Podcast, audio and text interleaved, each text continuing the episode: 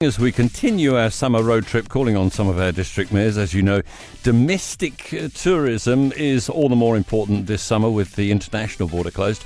On the upside, if you are actually doing a bit of travel, hotspots like Mount Ruapehu and the Tongariro Crossing are perhaps more appealing because there aren't those overseas crowds, and both those have high hopes. Ruapehu District Mayor Don Cameron is with us at Newstalk Z B this morning. Morning, Don. How are you?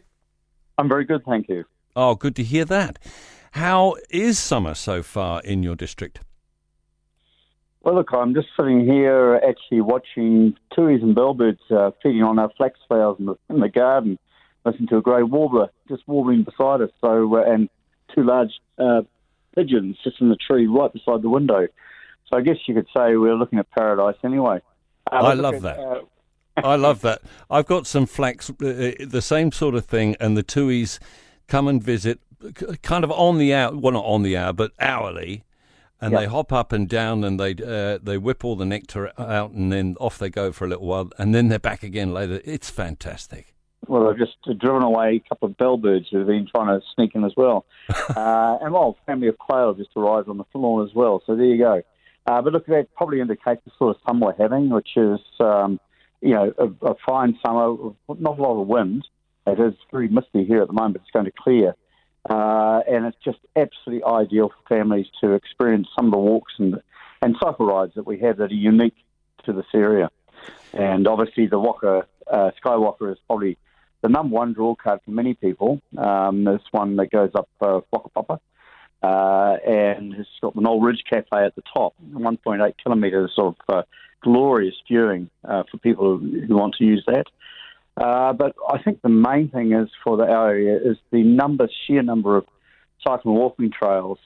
There's something like um, three hundred eighty, over four hundred kilometres now of cycle trails. And it starts from the Timber Trail, in um, which admittedly is in Waitomo, but comes into Ruapehu and goes all the way to the uh, cycle trail from Nahuru Tohono, from Turoa to Whanganui. People um, people scoffed a bit, didn't they, at the uh, cycle trails when that first was floated, the idea we should have a network through the country. Couldn't have been more wrong, could they? Absolutely. On top of that, the, a lot of the Turoa walk, uh, walkers use those trails as well. Uh, and that those numbers are growing exponentially each year. But look, it, it, I think what has happened from that, though, uh, is a hub and spoke principle where small towns such as National Park, Owhango, uh, Ohakune and Raetihi, have grabbed hold of those big main trails and creating smaller trails to link into them. So people could stop and stay in each of those towns and do half a day cycling, walking uh, within the, within the uh, easy reach of their accommodation. Yeah, and, and have a meal. More and more. Yep, exactly. Uh, look, I think uh, the other thing, uh, without doubt, COVID is making people look for more active type of um, uh, transport using, you know, cycling, walking, uh, and that for your mental health as well as your physical health and spiritual health. Yeah. And we're seeing more and more people like that, and I think that is going to grow. Have you done the days.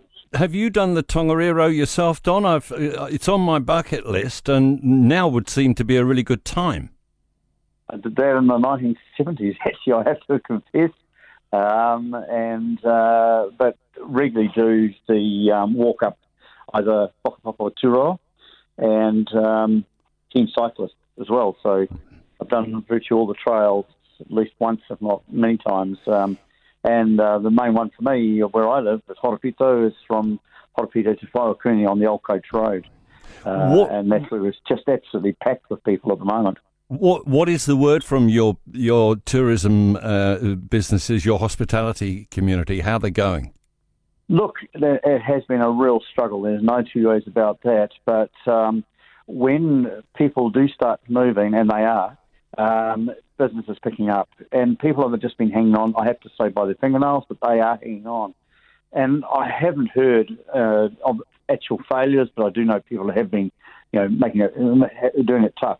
But look, I think from here on in, um, looks like we have got some control over COVID, and even with Omicron possibly coming into the uh, area, uh, it looks as if we can handle it and still welcome people. So from that point of view, I think uh, places like Ruapehu uh, will become very popular because we're si- such so centrally situated between yeah. two great populations. Ev- everyone can get to you. I'm uh, so grateful and glad to hear things um, sounding upbeat in your part of the country. Ruapehu District Mayor Don Cameron with us as we continue our journey